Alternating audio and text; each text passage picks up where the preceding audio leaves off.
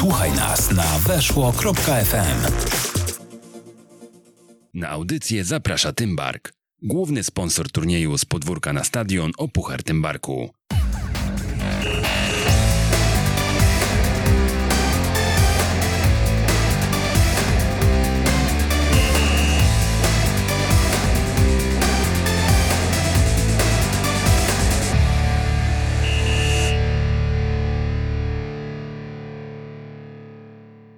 Jak uczyć futbolu 147? Po raz ostatni emitujemy nagranie z przeszłości w Jak uczyć futbolu, e, przynajmniej na jakiś czas, bo dzisiejszy odcinek to będzie trzeci panel dyskusyjny z trenerskiego meetupu, który 31 lipca zorganizowaliśmy we Wrocławiu. A w panelu tym udział wzięli Radosław Bela, e, Daniel Wojtasz oraz Mariusz Kondak. Musiało być więc mocno taktycznie. Rozmawialiśmy o taktycznych trendach, w kierunku których zmierza Europa, ale nie tylko. Rozmawialiśmy troszkę o Euro 2020, troszkę o wydarzeniach bieżących, na co wpływ mieliście także i wy, bo spośród osób, które do Wrocławia przyjechały, e, kilku trenerów zabrało głos, z czego się bardzo oczywiście cieszymy, bo ten panel i to spotkanie było organizowane dla Was. Jeżeli jednak do Wrocławia e, mieliście za daleko, e, gdzieś terminy się nie zgrały, dzisiaj możecie nadrobić zaległości do czego zachęcam. Życzę udanej audycji.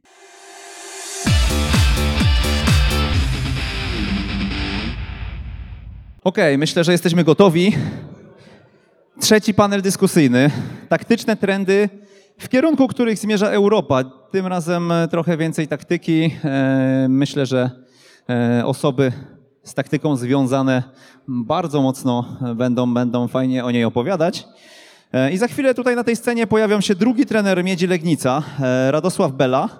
Autor projektu Czytam Grę, trener pracujący w ostatnich latach na poziomie ekstraklasy w Wiśle Kraków, w Wiśle Płock, Mariusz Kondak oraz edukator i trener analityk e, do niedawna m.in. Wigier Suwałki, Stali Mielec, Korony Kielce, Odry Opole. Daniel Wojtasz, panowie, zapraszam.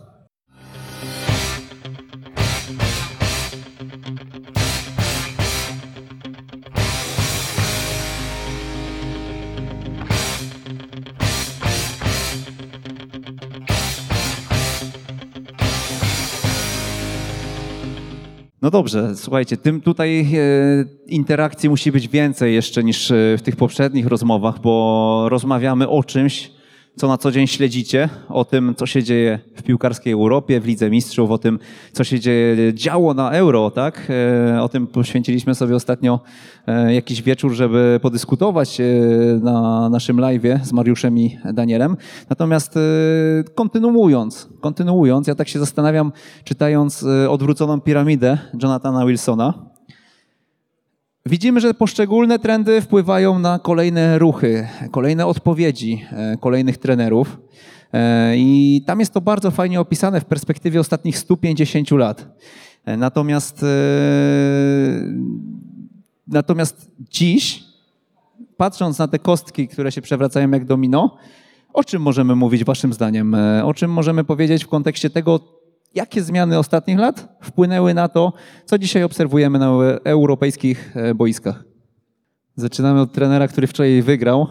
Jest tutaj chyba dosyć liczna grupa e, z Opola, z którą, z którą wczoraj to Odrą właśnie wygraliście, prawda? Tak, nie trener wygrał, zespół wygrał. Dzień dobry e, wszystkim. Się bardzo cieszę, że, że mogę dzisiaj z wami tutaj być i podzielić się pewnymi spostrzeżeniami, chociaż wejść po naszych przedmówcach, to jak grać po Rolling Stonesach. Także myślę, że damy radę. E, odnośnie Twojego pytania, Przemku, no myślę, że na tyle, ile jestem w stanie z racji wieku pamiętać, to cofnę się gdzieś około 15-20 lat wstecz, gdzie nie wiem, czy pamiętacie taki moment, że piłka nożna była bardzo nudna. Były wyniki 0-0, 1-0, taki bardzo pragmatyczny futbol wygrywał i, e, i, i raczej było to oparte na systemach typu 1-4-4-2 w defensywie. I odpowiedzią na to na pewno był system 1-4-2-3-1 albo 1-4-3-3, gdzie była przewaga w środku pola i, i lepiej dominowały te zespoły, które, e, które tutaj, e, które grały na ten pragmatyczny futbol.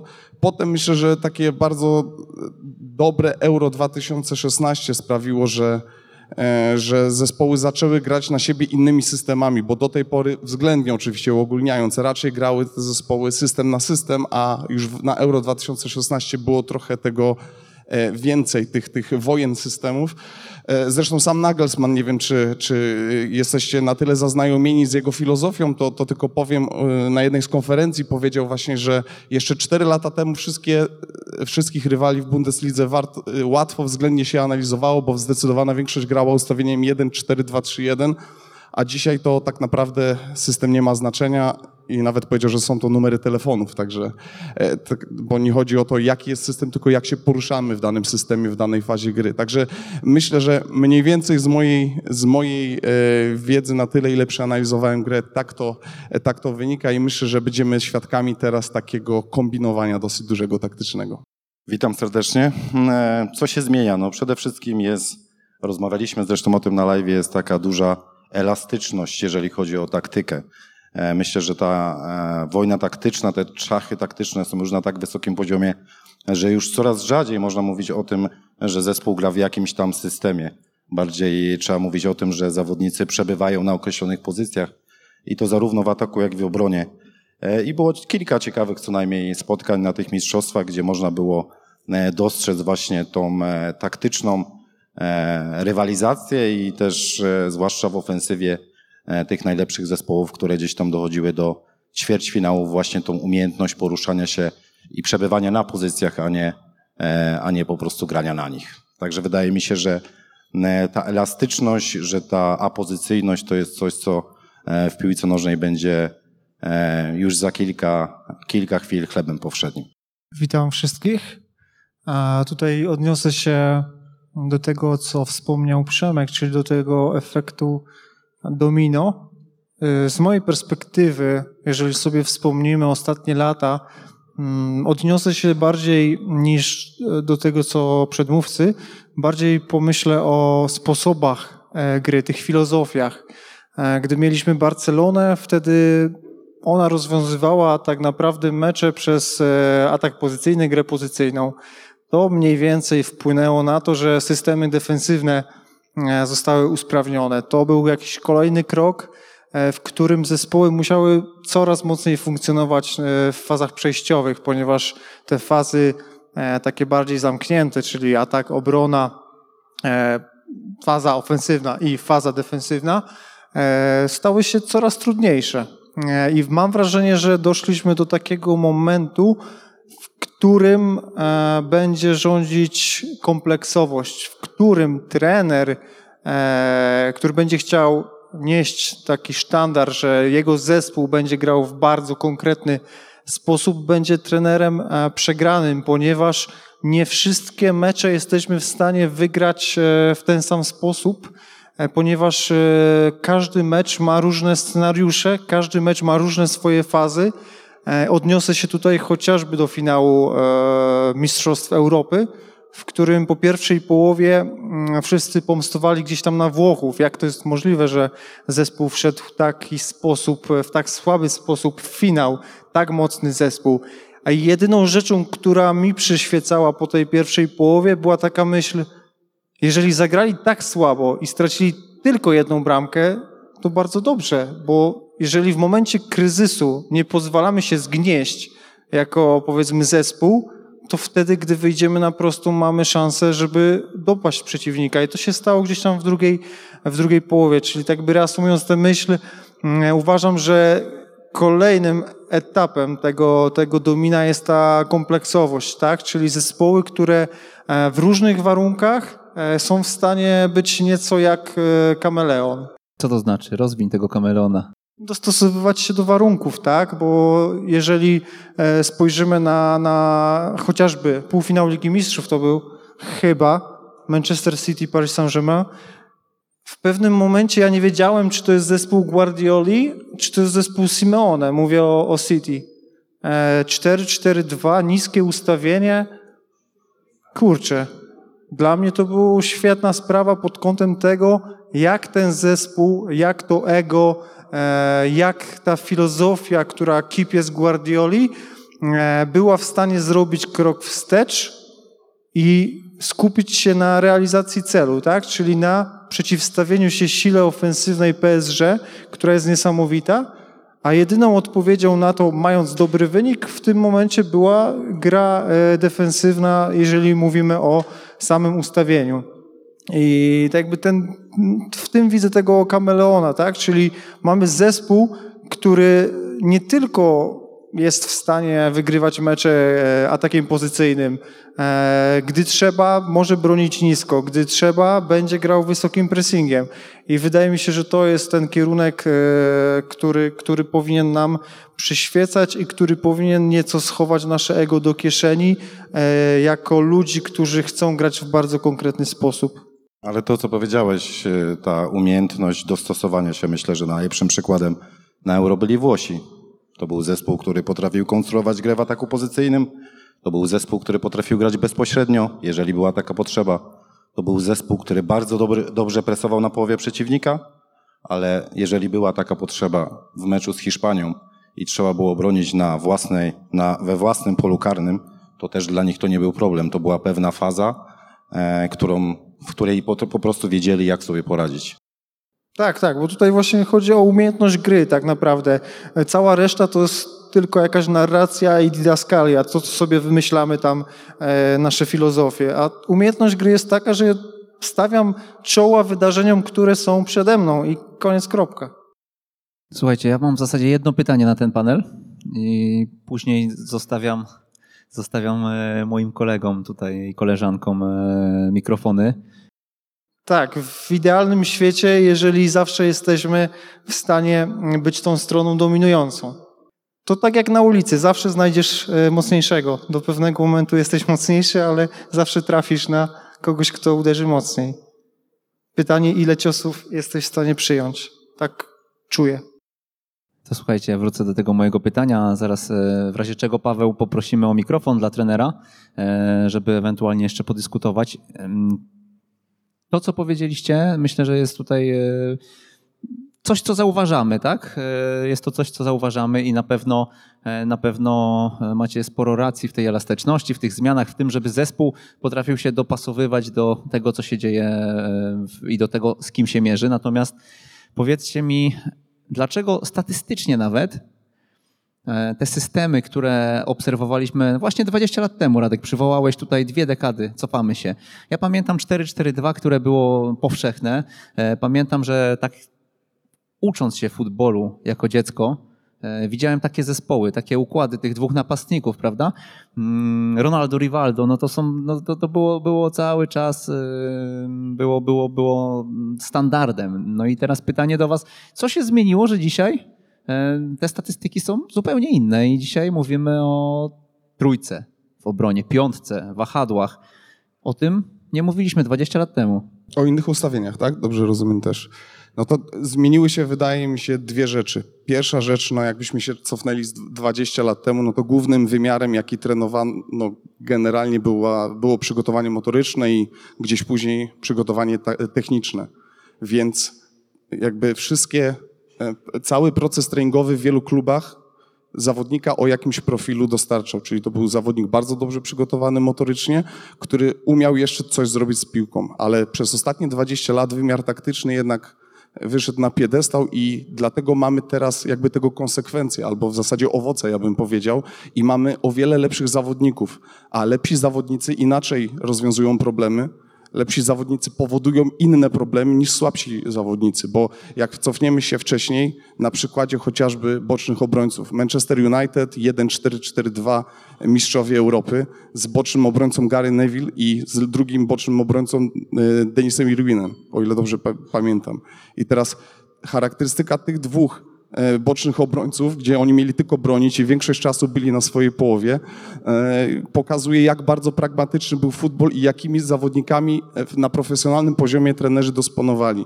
Taką dygresję szybko jeszcze powiem. Gary Neville, który zdobył praktycznie wszystko w piłce klubowej i był wielokrotnym reprezentantem, powiedział, że żałuje tylko jednej rzeczy, że po zakończeniu kariery żaden chłopak w Anglii nie krzyczy, że chce być Garym Nevillem Więc to jest taka też ciekawa właśnie jakby dygresja do tego, jaki zawod, jacy zawodnicy wtedy byli, e, gdzie Roberto Carlos wtedy był po prostu wyjątkiem.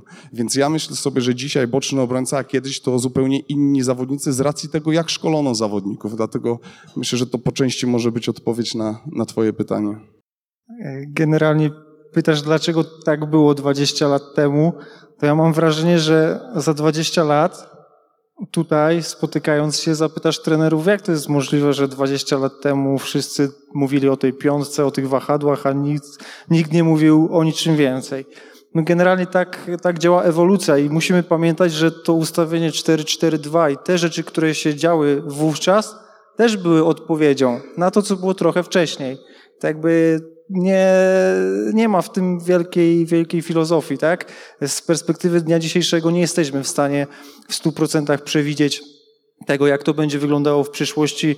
Wiemy, że wszystko gdzieś tam kieruje się w stronę szeroko rozumianej apozycyjności, e, płynnych struktur i tak dalej. E, natomiast no, wracając jakby do sedna, to zawsze jest odpowiedź na to, na to co, co było. Tak? To 4-4-2 wówczas też było w pewien sposób mm, rewolucyjne, tak? biorąc pod uwagę wcześniej krycie indywidualne, krycie e, gra ze stoperem i tak dalej. Więc tak by rzeczywiście, no z naszej perspektywy teraz to może się wydawać nieco, nieco prostackie, może proste, uproszczone, natomiast wtedy to też była konkretna odpowiedź na wyzwania taktyczne. Nawet przed e, meczem finałowym, e, a w zasadzie po nim trener reprezentacji Anglii tłumaczył, dlaczego przeszedł na piątkę w obronie. Bo obawiał się tego, że wysoko grający lewy obrońca Emerson reprezentacji Włoch będzie cały czas ciągnął swojego skrzydłowego na własną połowę i tak naprawdę nie będzie go w ataku, tylko będzie cały czas biegał w obronie. Także to są te zależności. Jeżeli przeciwnik gra w odpowiedni sposób, to ty musisz odpowiednio reagować i to jest najlepsza odpowiedź na twoje pytanie. Skoro przeciwnik będzie tak grał, to my jesteśmy w stanie dopasować swoją strukturę do tego, żeby to nam było łatwiej się bronić i żeby to nam było łatwiej atakować, bo jeżeli przyszedł na 5-4-1, to faktycznie ten skrzydłowy, który normalnie byłby w linii obrony, był wysoko na połowie przeciwnika, mógł odbierać piłkę, mógł atakować, mógł być tam, gdzie jest potrzebny, a, na, e, a w rolę bocznego obrońcy w, w, bodajże w, w, wystawiony został tripper, czyli, czyli zawodnik, który w tym sektorze boiska będzie zdecydowanie bardziej efektywny w obronie. Czyli generalnie system naczyń połączonych, e, jedno wynika z drugiego, tak to możemy e, ująć i trudno dzisiaj odnieść E, się do tego, że nie wiem, jesteśmy mądrzejsi i gdybyśmy się cofnęli i tam wstawili to 3-4-3, e, to by zadziałało, bo niekoniecznie. Tego nie wiem, ciężko powiedzieć. Słuchamy pytania. Mówicie panowie cały czas o, e, można powiedzieć, ustawieniach zawodników e, i koncepcjach, powiedzmy, ustawień, które dotykają tylko wierzchołka tej piramidy, tak? Czyli mówimy o piłce seniorskiej. E, warto spojrzeć na e, ustawienie, moim zdaniem, e, bo wielokrotnie to padło tutaj z panów ust i to jest dla mnie bardzo taki trafny również kierunkowskaz dla mnie osobiście, że nie mówmy o ustawieniach, tylko mówmy o organizacjach strukturalnych i funkcjonalnych, czyli o tych elementach, które się przenikają w sobie, e, bo tak jak tutaj pan zaznaczył chyba jako pierwszy, że e, tendencja nie grania na pozycjach, tylko przebywania na pozycjach dzisiaj jest tendencją obowiązującą. Wymienność funkcji pomiędzy formacjami i formacjach jest elementem nadrzędnym, ale warto jest odnieść te organizacje, o których państwo mówicie, do znowu może to jest mój konik akurat, do całości projektu szkoleniowego. Jak doprowadzić zawodnika do tego, żeby on funkcjonował w różnych organizacjach strukturalnych. Znowu, to jest taki element, w którym my jesteśmy ciągle zamknięci, czyli Rzeczpospolita piłkarska Polska zamyka przestrzenie szkoleniowe i y, drużyna w trakcie meczu właściwie nie jest w stanie zmienić organizacji strukturalnej. My jesteśmy tak czytelni w każdym obszarze działania taktycznego, że właściwie, ja kiedyś powiedziałem, to oczywiście dostałem straszną burę na, za to. Mówię to o swoim klubie, o Rakowie, że trenera, który dał się zdominować przez Raków, zwolniłbym z pracy od razu, bo to znaczy, że on nie odrobił lekcji. Bo Raków jest tak czytelny i tak schematyczny w działaniu, oczywiście perfekcyjny w tym wielokrotnie, ale tak schematyczny tak czytelny, że każdy trener analizujący powinien znaleźć antidotum na tak? A jest bardzo mało działań e, w wielu, chciałbym, żebyście może Państwo się odnieśli, panowie, do tego, do reprezentacji bądź klubów, które waszym zdaniem w trakcie gry są w stanie wielokrotnie zmienić organizację strukturalną. I nie w kontekście decyzji trenera, tylko w, w kontekście decyzji związanej z analizą gry. My mamy zamknięty, zamknięty sektor, to zwiększamy ilość zawodników w środkowym sektorze boiska albo w bocznym przez kompensację pozycji na przykład, tak? I to jest moim zdaniem idea, do której dąży dzisiaj e, w samej strukturze gry e, piłka. No jeżeli macie tutaj e, swoje spojrzenie na to, to ja z chęcią też wysłucham, bo to będzie bardzo bogata lekcja dla mnie. To ja sobie pozwolę zacząć, bo Przytoczę tutaj człowieka, którego najbardziej trenersko podziwiam, czyli Marcelo Bielse, który ma pomysł właśnie na to, że jest pięć głównych ustawień pięć głównych ustawień, które powiedzmy 4-3-3 w ataku, a w obronie to wygląda wtedy 4-5-1, 4-5-1 na przykład. I to daje, jeżeli mamy jedno ustawienie w ataku, które się zmienia w obronie, mamy takich pięć ustawień, to będzie 10, tak naprawdę 10 ustawień, które są główne. I jego pomysł jest taki, żeby każda akademia, znaczy każda, żeby w akademii trenowano co pół roku inne ustawienie, bo to spowoduje, że przez 5 lat zawodnicy staną naj, przed największą ilością sytuacji problemowych, jakie w piłce mogą w ogóle wystąpić. I ja się podpisuję pod tym, chociaż nie mam, nie mam jakby kompetencji i doświadczenia na tyle, żeby powiedzieć wam, że to na pewno zadziała, ale myślę, że, że coś w tym jest. A drugie, jeśli chodzi o, e, o te, mm, o o zmiany ustawienia w trakcie meczu, to bardzo dobrze robi, robią to drużyny Jorge Sampaoliego, który, e, który dał jedną zasadę w budowaniu. Musi nas być o jednego więcej niż napastników rywali. I skończył nagle rozmowę z zawodnikami o tym, czy budujemy dwójką środkowych obrońców, czy trójką. Jeżeli ich jest dwóch, ktoś musi zejść. Kto? Najbliższy, ale najbliższy do wolnego sektoru. Także myślę, że dając zasady, a nie sztywne role na pozycjach, jesteśmy w stanie być może troszeczkę zbliżyć się do tego, e, do, do tej rzeczywistości bardziej europejskiej, o której tutaj dyrektor mówił. Okej, okay, to ja właśnie pociągnę tę końcówkę, bo to w kwestii procesu szkoleniowego, bo to od tego wyszliśmy, to właśnie zasady, a nie pewne schematy, tak? Bo zawodnicy e, gdzieś tam wychowani wokół, wokół schematów, wokół schematów pozycyjnych, e, nie podejmą mm, decyzji na, na, na boisku. I tak jakby to jest chyba kluczowa, kluczowa kwestia, że musimy e, dać pewne pryncypia, wokół których e, zbudować proces i tak dalej, i tak dalej, wokół niego weryfikować rozwój zawodnika, bo to tak naprawdę da gdzieś finalnie rozumienie przez niego gry. A jeśli chodzi o te modyfikacje takie strukturalne w czasie meczu, to musimy też pamiętać, że to jest jedna z form wpływania na, na zmianę jakby meczu, który chcemy zmienić. Taka zmiana strukturalna. Czasami, by zmienić mecz, nie, nie potrzebujemy stricte zmiany strukturalnej, ale możemy wykorzystać inne na, narzędzia. Mogą to być e, bardziej narzędzia personalne albo bardziej e, biorące pod uwagę inny e, sposób rozgrywania danego, danego meczu. Także wracając do tego właśnie procesu szkoleniowego, to co Radek tutaj właśnie powiedział, to jest kluczowe. Zawsze, zawsze te reguły nad, nad schematami. Myślę, że to jest kapitalna intencja dla Państwa, bo dużo mówimy w ostatnim okresie o modelu gry i model gry, ja też o nim wspominałem jako elemencie e, dominującym i można powiedzieć nadrzędnym, ale model gry to jest wielowariantowość działania zawodnika w konkretnych e, fazach, strefach, sektorach. Natomiast nad modelem gry zawsze są zasady. Subzasady i sub-subzasady, chyba Radek, y, tak to określałeś chyba, nie? Właśnie, no dobrze, ja nie tak, ukrywam, tak. też się tego uczyłem od ciebie. Ja się zastanawiam tylko, czy my jako trenerzy jesteśmy po prostu na to gotowi, bo ja myślę, że to też jest duży problem, że nie pozwolilibyśmy zawodnikom na poziomie, mówię, seniorskim sami rozwiązywać problemów. Trenerze, ja tam pobiegłem, bo mi się wydawało, że tam jest przestrzeń.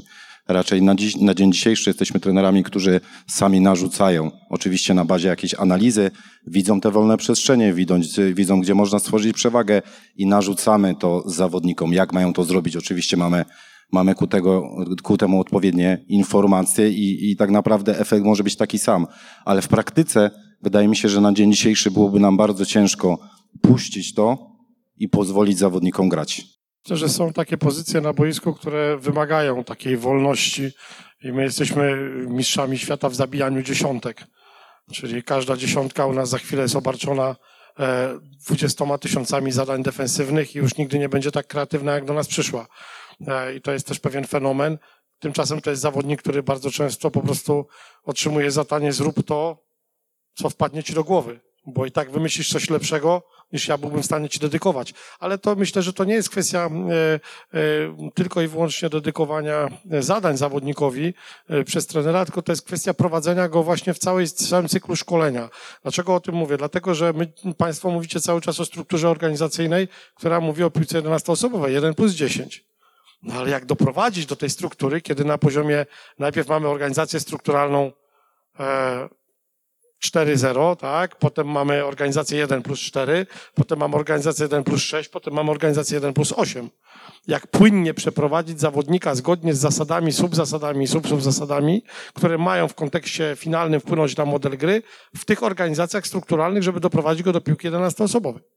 Żeby tam był w stanie realizować działania, o których panowie powiedzicie, czyli działania, powiedziałbym, wielowariantowe. E, na pewno jest kluczowe rozpoznanie relacji, bo bez względu na to, czy gramy w czwórkę, czy, czy w szóstkę, wiadomo, w 11 tych relacji jest najwięcej. 11 na 11, 22 e, ludzi na, na jednym placu, to generalnie złożoność tej gry jest e, naj, największa.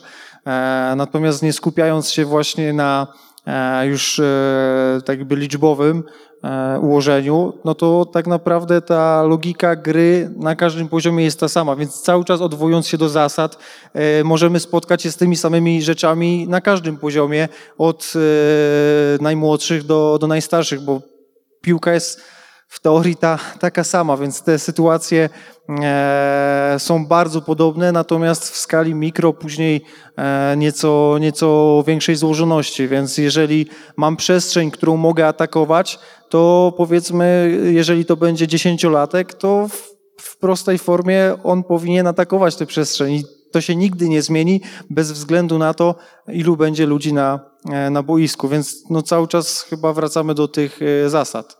Harego poproszę, żeby tutaj ewentualnie mikrofon e, przekazać komuś. O, mamy rękę w górze, więc śmiało. Ja chciałem zapytać, bo mówimy teraz o zmienność system w trakcie meczu, mówimy też o bywaniu na pozycji i z punktu, z punktu widzenia szkolenia chciałem zapytać, jakie narzędzia powinniśmy dać zawodnikom, żeby byli w stanie samodzielnie właśnie bywać na pozycji pierwsze co, to powiem, co ja myślę generalnie o takiej modzie na, na to, żeby bywać na pozycjach, o apozycyjności. Myślę, że y, żadna skrajność nie jest dobra i y, tak dla ułatwienia czasami 11-12-latkom mówiłem, że dzieją się w, na mecz, tak naprawdę w trakcie gry dzieją się dwa mecze. Ten, który się dzieje pod piłką i ten, który się dzieje nad piłką. I jeżeli jesteśmy, bo ta apozycyjność generalnie odnosi się do, do gry w ataku i do atakowania.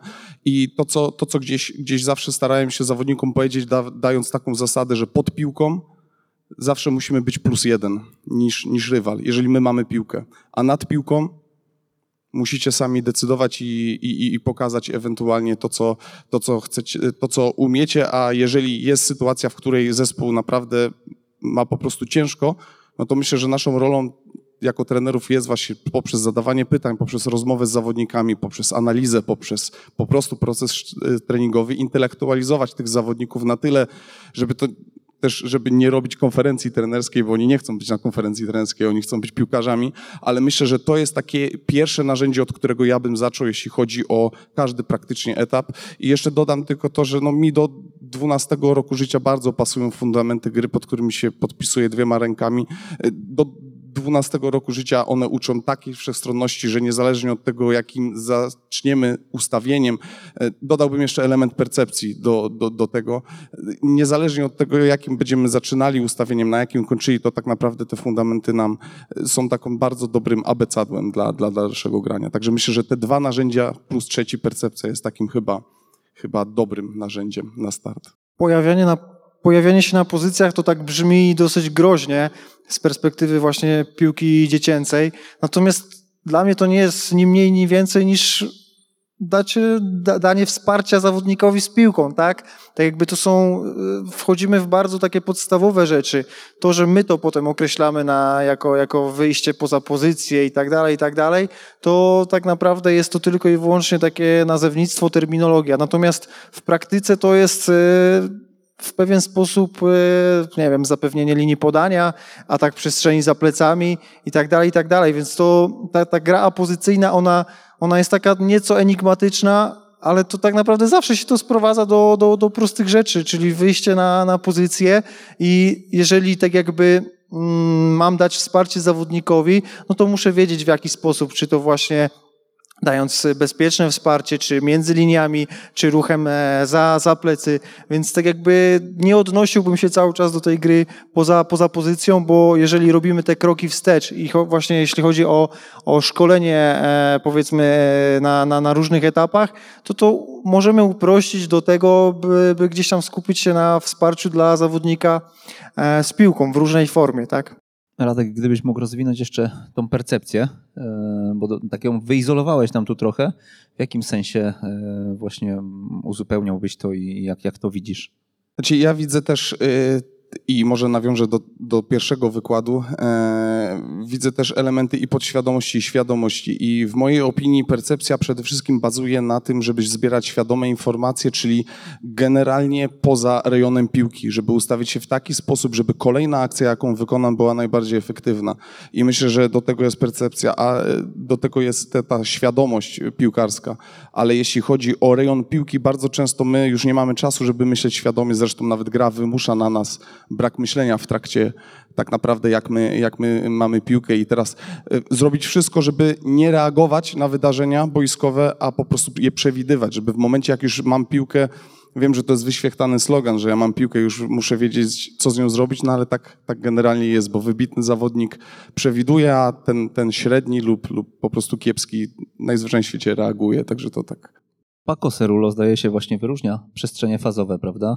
I, nie jestem zaznajomiony i do tego się odnosi, tak? do, tej, do tej przestrzeni najbliższej piłki i do tego, że my z perspektywy trenerów nie jesteśmy w stanie um, no, zawodnikowi podpowiedzieć w tym momencie i w tym miejscu, bo tam już e, działa ją te automatyzmy albo atraktory, jak to właśnie Krystian mówił. Um, no dobra, to słucham dalej. Jest kolejny aktywny uczestnik, proszę.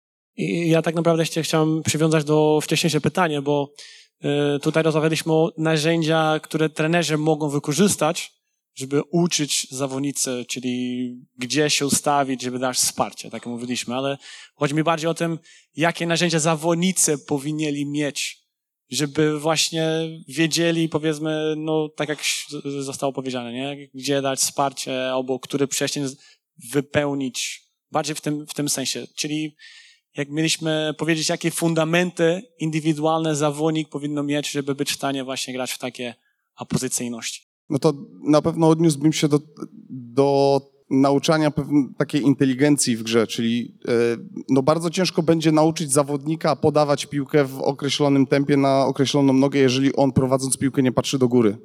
Więc ja jestem też bardzo takim, wydaje mi się, na tyle ile umiem metodologiem i ja nie lubię robić, nie, nie lubię zaczynać nauki języka angielskiego od angielskiego prawniczego. Także ja jestem też, jeżeli, jeżeli przy, przychodzę do jakiegokolwiek klubu czy do drużyny, to zawsze staram się od po prostu abecadła, od tabliczki mnożenia zaczynać. Więc e, ja myślę, że tutaj nie ma gotowych recept i poprzez rozmiary boisk, poprzez zarządzanie liczebnością, poprzez e, kształtem boiska, my możemy naprawdę bardzo dużo pod cel swój, e, swój gdzieś tam po prostu osiągnąć, tak? Także ciężko stwierdzić tak i odpowiedzieć po prostu dając gotowe rozwiązania.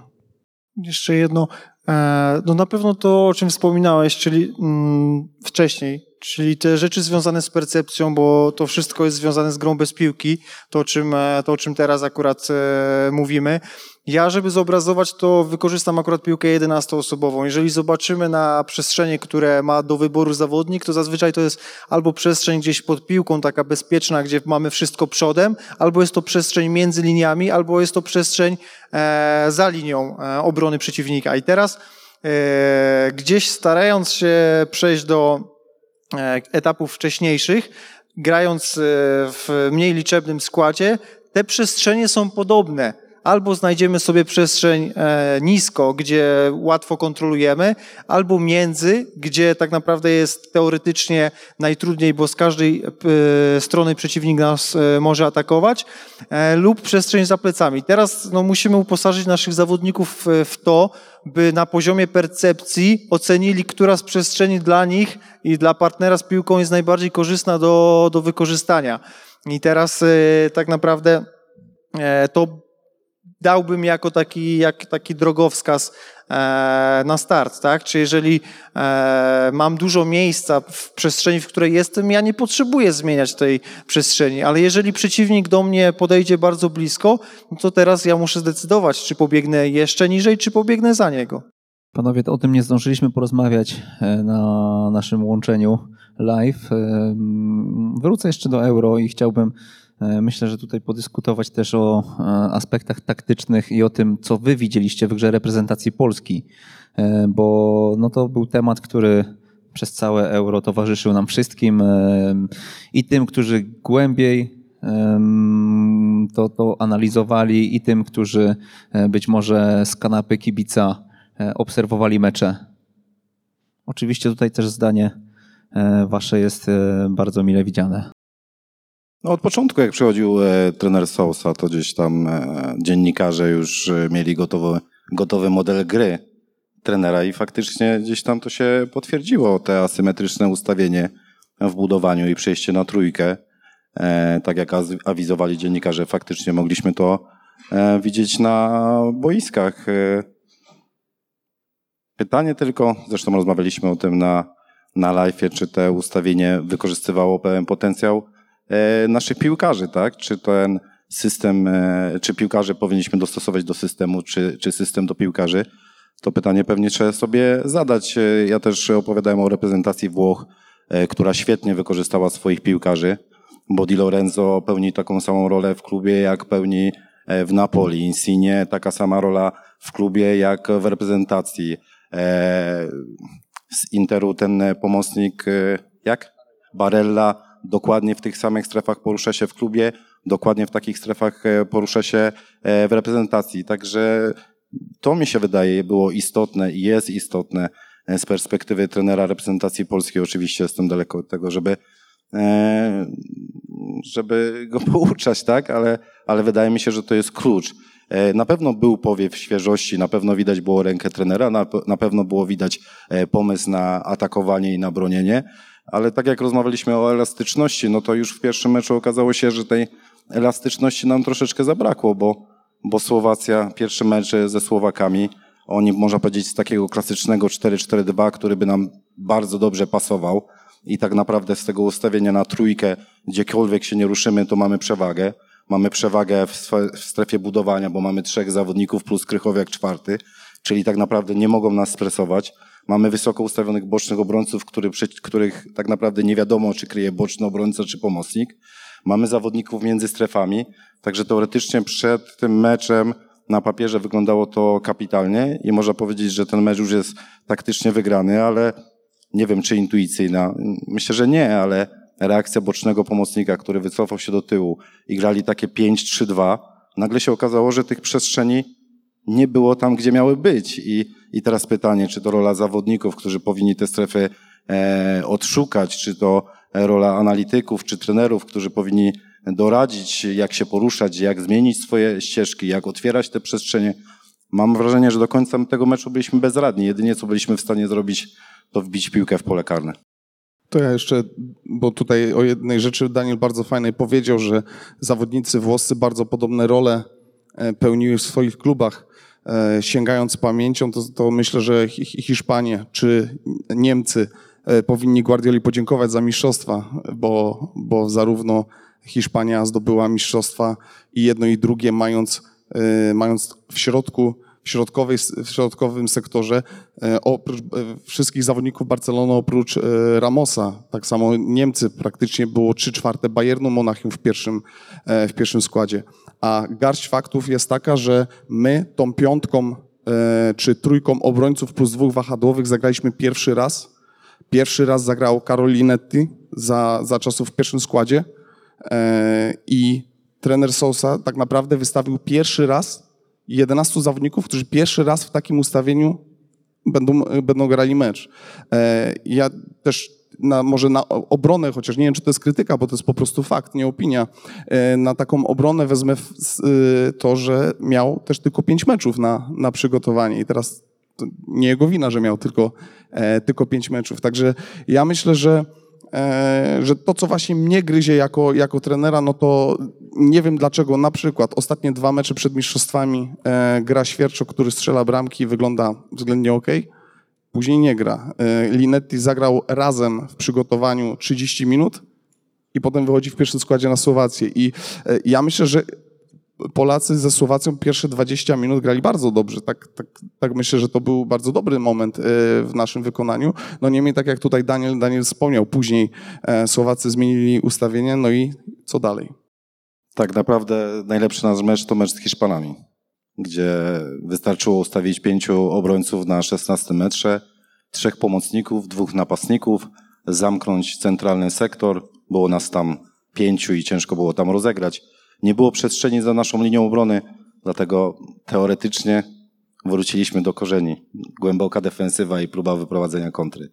E, Nie wiem, czy jesteśmy na tyle dobrzy, jeżeli chodzi o umiejętności indywidualne, żeby już dzisiaj nasza reprezentacja od początku do końca narzucała swój styl, w sensie ofensywny, w sensie utrzymujemy się przy piłce, kreujemy, e, stwarzamy mnóstwo sytuacji, bo, bo tak naprawdę mecz ze Szwecją, gdzie też tą piłkę mieliśmy, e, traciliśmy bramki z kontrataku. Kurde, no wydaje mi się, że, e, że no, skoro najlepszy mecz jest ten, gdzie się bronimy, to wydaje mi się, że to jest jeszcze póki co e, nasz poziom i, i, i tu powinniśmy dopatrywać się, jeżeli chodzi o organi- organizację gry naszej reprezentacji Polski. Przede wszystkim powinniśmy być dobrzy w obronie, e, a w ataku oczywiście te narzędzia, które wykonuje, wykorzystuje Sousa na pewno są ekstra, tylko my na chwilę obecną nie potrafimy z nich skorzystać. Ja postaram się nawiązać, bo tak naprawdę gdzieś mm, oceniamy to wszystko, wiadomo, z boku. E, natomiast e, gdzieś moją obserwacją było to, że gdzieś podchodzę do tego tak trochę ambiwalentnie, bo podobało mi się sporo rzeczy, natomiast te rzeczy, które mi się podobały, mam świadomość, że one kompletnie nie mają wpływu na wynik, bo musimy pamiętać, że w piłce nożnej jest kupa elementów, które bezpośrednio nie wpływa na wynik. Mecz się toczy na całym boisku, jest e, bardzo dużo wydarzeń, a wynik dzieje się w polach karnych. Jeżeli my robimy dużo dobrych rzeczy między polami karnymi, to nie oznacza, że wygramy mecz. Ja mam wrażenie, że po prostu my robiliśmy dużo ciekawych rzeczy e, w tej grze, natomiast e, nie byliśmy w stanie tego w pewien sposób e, wykorzystać tak jakby wynikowo. Idąc dalej, mm, mam wrażenie, że jako drużyna stanęliśmy nieco w rozkroku podczas tych mistrzostw, bo postawiliśmy bardziej na ofensywę, bo na pewno trener Sousa gdzieś e, szedł właśnie w tę stronę i uważam, że zabrakło nam e, skuteczności w tych działaniach ofensywnych, a równocześnie straciliśmy tę bazę, tę bazę defensywną. I tak jakby tak rozumiem ten rozkrok, że ani nie poszliśmy w stronę ofensywy, która nam dała zwycięstwa, a jeszcze przy okazji tak naprawdę straciliśmy tę równowagę defensywną, która nas cechowała w momentach, w których robiliśmy e, najlepsze wyniki. A co do tego, o czym wspominaliście, czyli ocena meczu z Hiszpanią jako teoretycznie e, w pewien sposób najlepszego, tak to, tak to nazwijmy, mm, to wrócę do początku naszej dyskusji, do tej elastyczności, o której mówiłem. Też mam wrażenie, że tu się gdzieś to zawiera, ta elastyczność, że w meczu z, ze Szwecją i ze Słowacją to były mecze otwarte, w których trzeba było równie dobrze bronić, co atakować. Trzeba było bardzo dużo różnych momentów gry. Trzeba było dobry atak pozycyjny zrobić, potem dobrze się bronić ustawieniem, dobrze się bronić pressingiem. Bardzo dużo różnych momentów, które trzeba, dobrze trzeba nimi zarządzać. Mecz z Hiszpanią był nieco prostszy w zarządzaniu, bo ten scenariusz był taki bardziej statyczny. Nie trzeba było przeskakiwać cały czas, a tutaj atak pozycyjny, wysoki pressing, ustawienie niskie. Nie, tam te fazy były dużo bardziej takie statyczne i, i było to, przepraszam, łatwiej do, do tak naprawdę zrozumienia przez, przez zawodników, jaka jest ich rola w tym meczu i co trzeba zrobić. A te mecze ze Słowacją i ze Szwecją wymagały dużo, dużo więcej.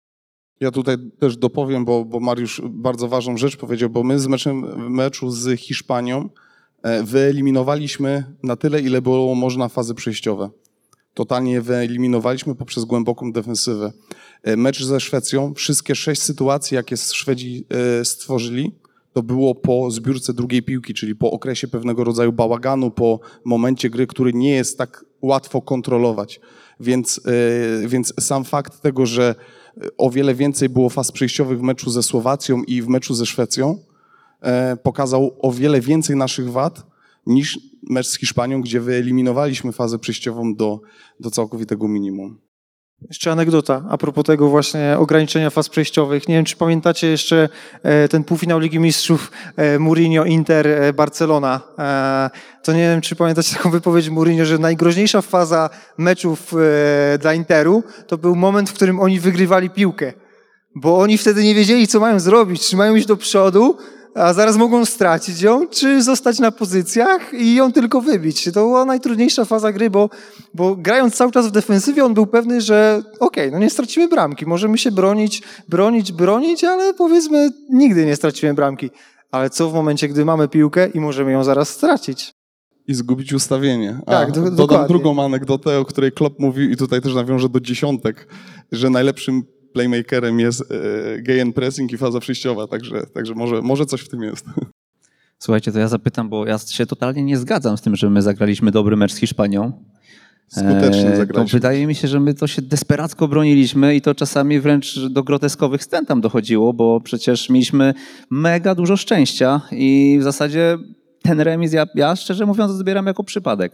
Nie no, zdecydowanie, tak. Tutaj y, już rozmawiamy z poziomu wynikowego i pomimo tego, że broniliśmy się nisko, to Hiszpanie byli w naszym polu karnym relatywnie często.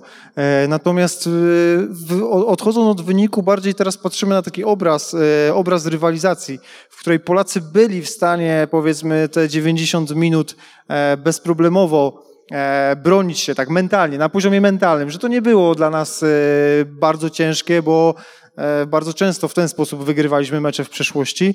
Natomiast dużo bardziej skomplikowane jest to, gdy w różnych fazach meczu trzeba dominować, potem e, zmieniać podejście, potem znowu dominować, zmieniać podejście, a ten mecz był taki bardziej statyczny. A to, co mówisz, to zdecydowanie, ale to już mówimy o takim e, skuteczności działań. Tu też coś taktycznie ciekawego wydarzyło, bo tak naprawdę wcześniej nie widzieliśmy reprezentacji polskiej grającej w ustawieniu 1-5-3-2, bodajże tak to wyglądało. Ta dziesiątka była raz wyżej, raz niżej, ale, ale raczej niżej. Także to było coś, czego do tej pory w wykonaniu naszej reprezentacji nie widzieliśmy. I na pewno łatwo było w tym ustawieniu zamknąć środek, na pewno łatwo było zamknąć przestrzenie. Oczywiście grając z tak dobrym przeciwnikiem, e, broniąc się w 16 metrze, mm, nie unikniesz, że przeciwnik stworzy sytuację, także, także to było, to było na- naturalne, że tę sytuację będzie stwarzał. Ale jeżeli chodzi o organizację i tak jak powiedział Mario, e, łatwość tego meczu przez, tą, przez przyjęcie takiej strategii było zdecydowanie dla nas łatwiejsze. Ja też tutaj dodam, uspokajając ciebie jednocześnie, że myślę, że na 10 meczów 9 byśmy przegrali, grając w ten sposób z taką Hiszpanią. E, No niemniej mecz jest zawsze bogaty w różne momenty meczu i tym momentem meczu kluczowym na pewno był niestrzelony karny przez Hiszpanów i takich momentów jeszcze było parę, także ja myślę, że nawet i to jest troszeczkę pocieszenie dla słabszych zespołów i też trochę wytłumaczenie, dlaczego faworyt nie zawsze, nie zawsze wygrywa, bo można grać i kontrolować wydarzenia względnie cały mecz, a przeciwnik będzie zawsze miał dwie, trzy momenty, dwa, trzy momenty, które może, mogą sprawić, że odwróci e, losy rywala. I ja myślę, że po prostu z takich momentów skorzystaliśmy przy do, dużej dozie szczęścia. Panowie, to cofamy się o dwa miesiące. Zbigniew Boniek dzwoni i mówi Mariusz, łamany na Daniel, łamany na Radek. Ratujcie, e, bo jednak Sousa nie będzie gotowy e, na to euro. No i co robicie? E, Rozumiem, Daniel przestawia wajchę, wraca do polskiego DNA. e, 5-4-1. Nie, oczywiście, że nie przedstawiam wajchy. Teraz jest mi po prostu... Nie, nie, no odnoszę się do E, twoich Jak słów. powiedziałeś, ale- Mariusz, że analiza, jak to było twoje powiedzenie po meczu? Analiza wsteczna zawsze skuteczna. Także ja tylko oceniam fakty, tak? W momencie, kiedy postawiliśmy na, na solidną defensywę, tak jak to kiedyś miało miejsce, no to przyniosło nam to efekty, a, a, a mecze, w których chcieliśmy narzucać swój styl grania, niestety kończyły się naszą porażką, także analizuję tylko to, co się wydarzyło i po prostu głośno myślę i zastanawiam się, ile tych punktów było i które miejsce byśmy zajęli, gdybyśmy właśnie przyjęli taką strategię nie stracić bramki, dobrze się bronić, a mając w przodzie Lewandowskiego, nawet jak piłki nie będziemy mieli, co pokazał mecz z Hiszpanią i tak tą bramkę strzelimy. Tak, ja myślę, że e, to, to też jest e, generalnie ważne, co ta maksyma Mariusza, nie znałem, kapitalna. E, Taka korporacyjna mocno. Tak, i, i, i też, jest, też jest tak, że po meczu no, każdy z nas jest geniuszem. Tak?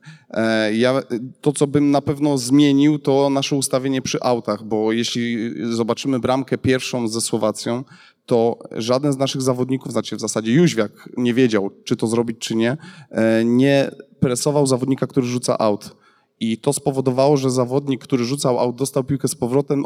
Y, Słowacja zmieniła stronę, potem drugi raz ją zmieniła i już byliśmy totalnie e, rozwaleni. Potem oczywiście w konsekwencji spowodowało to, że E, jeden, jeden zawodnik Słowacji mm, minął naszych dwóch, dwóch reprezentantów, ale tak samo ze Szwecją mieliśmy pierwszą bramkę, straciliśmy też po aucie Szwedów. Nikt nie presował, w zasadzie Puchacz też znowu nie wiedział, czy presować zawodnika rzucającego aut, czy nie, ale ja to wiem z perspektywy tego, bo już straciliśmy te bramki.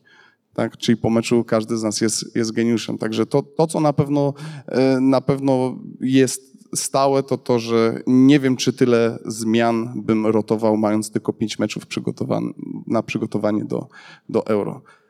Także tyle z mojej strony. Ja po pierwsze nie odbieram telefonu.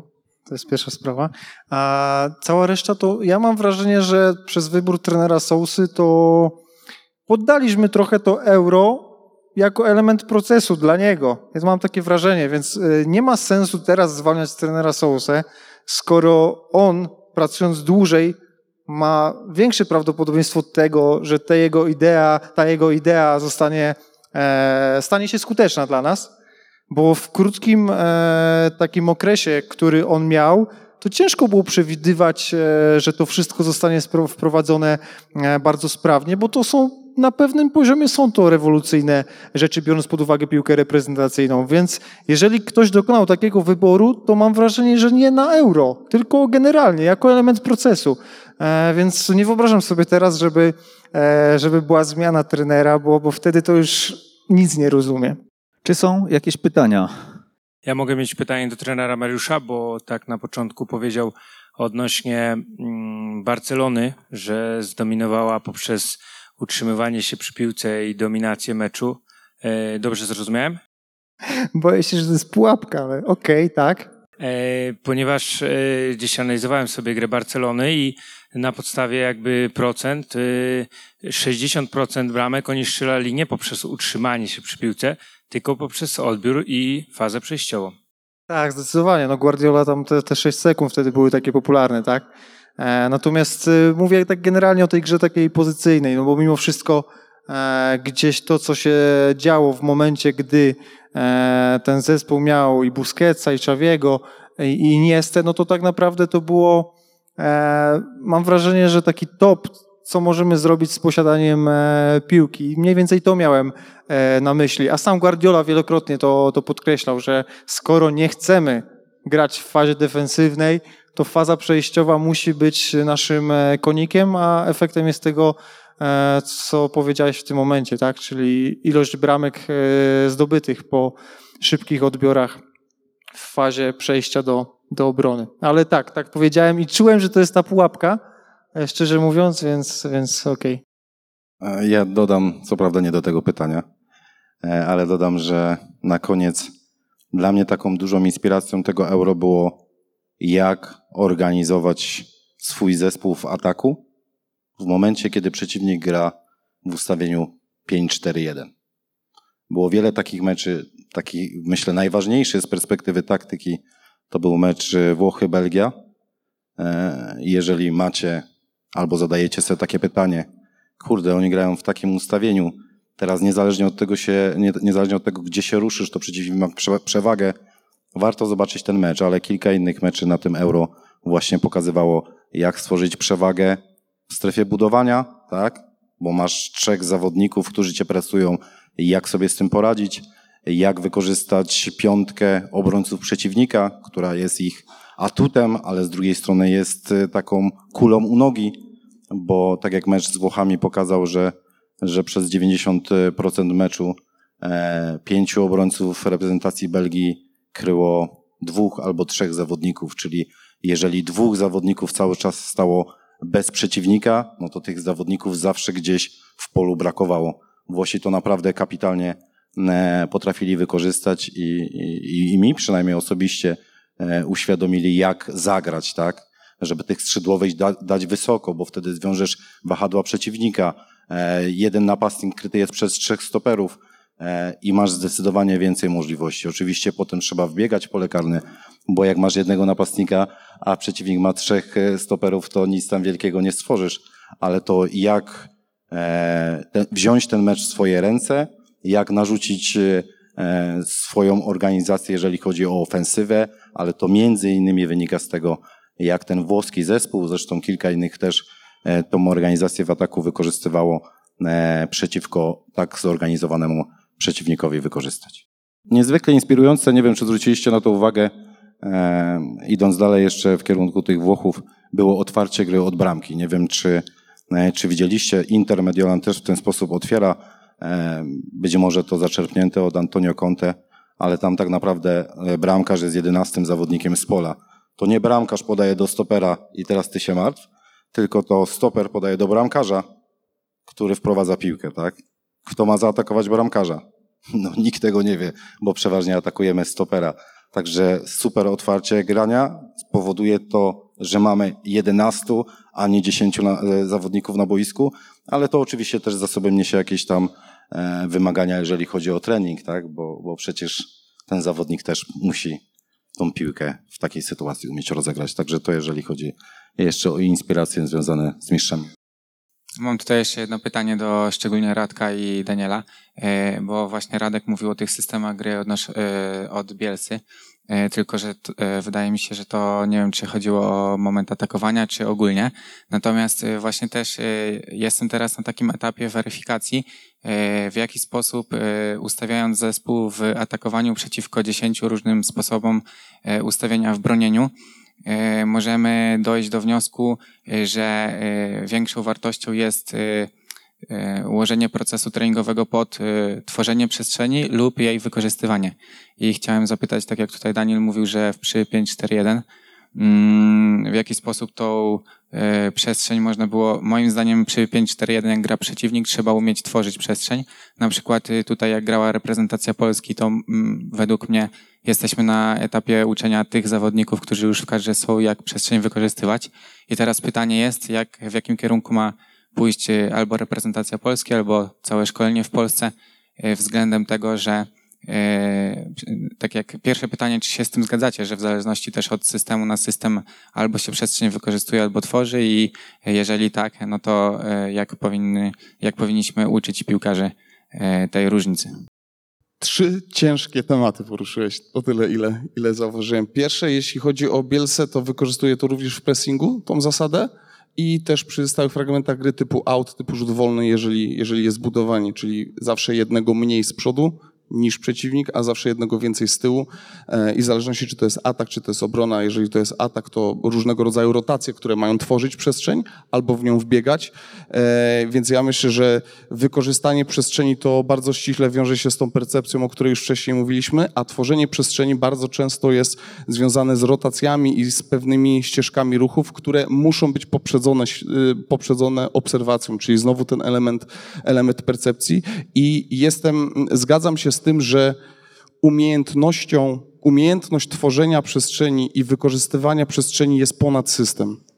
Z tym, z tym się na pewno bym zgodził, że lepiej mieć zawodnika, który umie tworzyć przestrzeń lub ją wykorzystywać, niż zawodnika, który umie grać na przykład w danym systemie, czy, czyli na przykład tylko w jakimś jednym ustawieniu, czy w dwóch, e, w dwóch ustawieniach. E, jak tego uczyć, no to sam zachodzę w głowę, także ciężko, ciężko mi jest odpowiedzieć na pewno, bo to jest za szeroki kontekst i mam nadzieję, że chociaż po części odpowiedziałem na twoje pytanie. Ja z perspektywy piłki seniorskiej e, widzę przeciwnika, biorę kartkę i długopis e, i rozrysowuję boisko, zawodników na boisku. I na początku szukam odpowiedniej struktury, która da mi przewagę. żeby miał przewagę w strefie budowania, ok, bo wtedy może, można cyrkulować piłką i można odnajdywać zawodników między strefami. Póki obrońcy mają głowę skierowaną w dół i patrzą na piłkę, bo są pod presją, e, to nie ma możliwości, żebyśmy zobaczyli zawodników tam wyżej. Czyli najpierw organizuję sobie ten swój zespół strukturalnie i patrzę, żeby była przewaga w strefie budowania, patrzę, żeby miał e, przewagę między strefami, patrzę, żeby odpowiednio wy, wykorzystać boczne sektory boiska, a w drugiej części idę w kierunku funkcji tych zawodników. Jak poruszając się e, na boisku możemy otwierać pewne sektory boiska, które chcemy otworzyć. To, co powiedziałeś przeciwko piątce, to jest szalenie istotne, ale chyba, jeżeli mnie pamięć nie myli, Anglia z Danią. E, sytuacja znowu identyczna, czyli pięciu zawodników reprezentacji Danii e, kryje trzech zawodników reprezentacji Anglii. Kane wychodzi po skosie po piłkę, odwraca się, tak naprawdę już pięciu kryje tylko trzech E, pięciu obrońców kryje tylko dwóch skrzydłowych i teraz ruch jednego skrzydłowego za linię obrony, podanie w poprzek boiska, skrzydłowy podaje do skrzydłowego, bodajże bramka na 1-1. Także dla mnie struktura, funkcja, e, a to co powiedziałeś, jeżeli chodzi o kreowanie przestrzeni, to zapraszam wszystkich do zobaczenia tej bramki, to na pewno jest to jakaś odpowiedź na pytanie, jak grać przeciwko piątce. Ja jeszcze bym tutaj dodał do, do, do Twojego pytania jeszcze część odpowiedzi, której nie, nie, nie powiedziałem, teraz mi przyszła do głowy. E, w obronie, jeżeli chcemy e, dobrze się przed atakiem przeciwnika wybronić, to bardzo często skupiamy się w ogóle na rejonie piłki, a najważniejsze jest to, co zaraz będzie po drugiej stronie. Nie bez powodu Guardiola mówi, że zaczynamy atak jedną stroną, zazwyczaj będziemy go kończyć na drugiej stronie. I ja myślę, że dodając do y, jedną z zasad, którą, którą, y, którą starałem się w szkoleniu zawsze pokazywać zawodnikom, to że na teraz ważne jest centrum gry ale za dwie sekundy jest ważne to, to, co jest poza centrum gry i ty masz te dwie sekundy, żeby się przygotować, bo zaraz tam piłka będzie. Szczególnie jest to ważne w fazach przejściowych. Y, przejściowych. Spójrzcie, jak wyglądają kontrataki. One bardzo często, odbiór zaczyna się po jednej stronie, zespół e, reaguje po stracie raczej do piłki i otwiera się druga przestrzeń i najczęściej po przeniesieniu gry na tamtą stronę już jest bardzo ciężko się z tego wybronić. Bramki najczęściej padają z gry. Mówimy o tych zgrach, nie mówimy o stałych fragmentach gry. Bramki najczęściej e, padają po drugiej stronie, gdzie nas nie ma albo gdzie jesteśmy spóźnieni. To jest generalnie tak, jak e, iluzjonista robi sztuczkę w prawej ręce, najczęściej clue jest w tej lewej ręce, więc, więc myślę, że do tego należy zawodników, e, zawodników szkolić, żeby oni rozumieli, że tu jest centrum gry, w, czy w obronie, czy w ataku, ale za dwie sekundy my musimy być na tyle świadomi, że tam, tam będzie niebezpieczeństwo, albo tam stworzymy niebezpieczeństwo. I tu znowu y, jest taka ładne zamknięcie z pierwszego wykładu, że ta świadomość i podświadomość również można to połączyć, jeśli chodzi o wymiar taktyczny z psychologicznym. Daniel Wojtasz, Mariusz Kontak i Radosław Bela. Dziękuję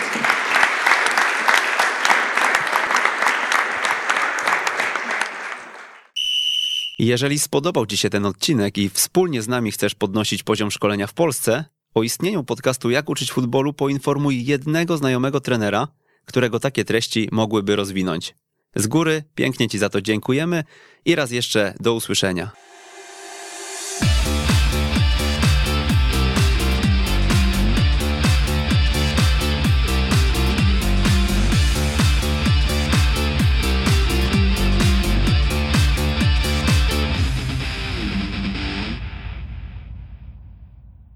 Na audycję zaprasza Tymbark, główny sponsor turnieju z podwórka na stadion o Puchar Tymbarku. Słuchasz Weszło FM.